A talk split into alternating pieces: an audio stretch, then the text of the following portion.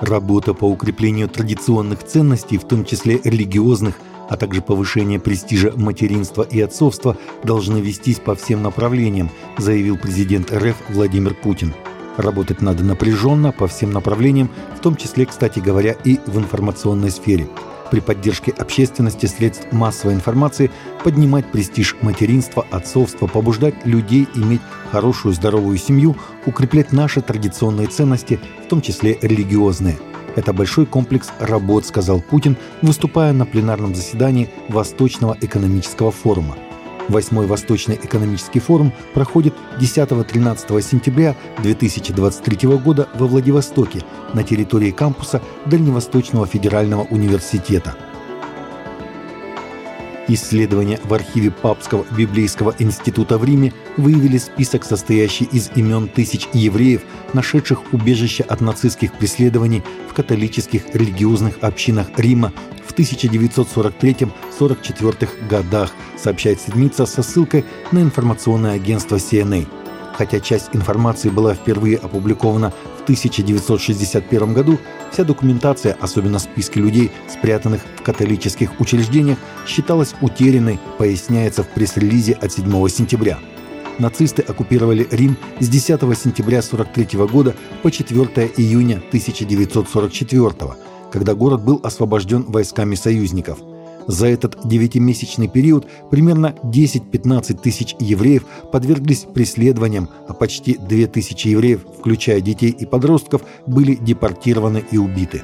В недавно обнаруженной документации упоминается более 4300 человек, спрятанных 100 женскими религиозными общинами и 55 мужскими религиозными общинами во время преследования.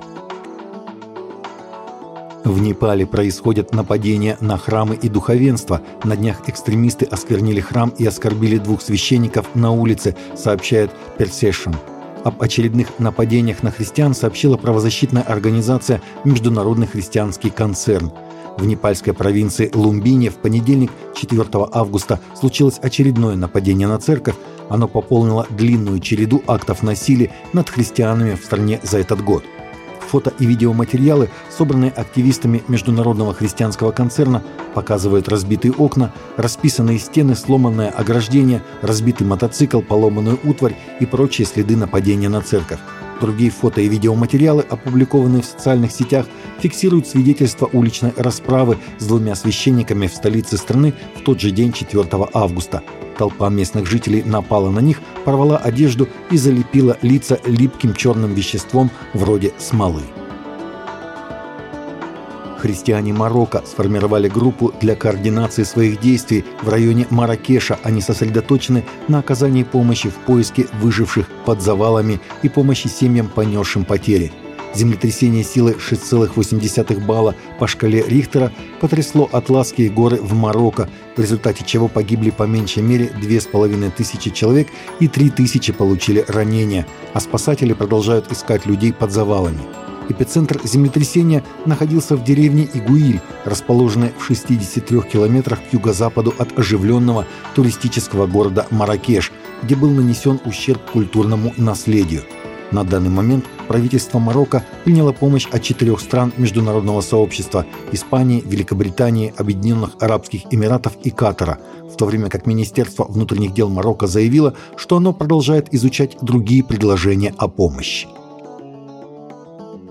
Почти 400 руководителей служений и пасторов собрались на прошлой неделе на саммит «Финиш Европ» в Цюрихе, Швейцария, где участники поставили коллективную цель нацелить и оснастить более 100 тысяч новых пасторов в следующем десятилетии совместными усилиями по выполнению великого поручения – Саммит, состоявшийся 4-6 сентября, был организован глобальной церковной сетью – которая более двух десятилетий сотрудничала с бесчисленными организациями и более чем 700 тысячами церквей всех деноминаций по всему миру. В 2017 году организация запустила программу «Финиш-2030» на могиле Мартина Лютера в замковой церкви Виттенбург, Германия. В то время более 600 лидеров из всех христианских движений и регионов мира обязались совместно выполнить великое поручение – Аббревиатура «Финиш» расшифровывается как «найти», «ходатайствовать», «налаживать связи», «инвестировать», «посылать» и «собирать урожай». Таковы наши новости на сегодня. Новости взяты из открытых источников. Всегда молитесь о полученной информации и молитесь о страждущих.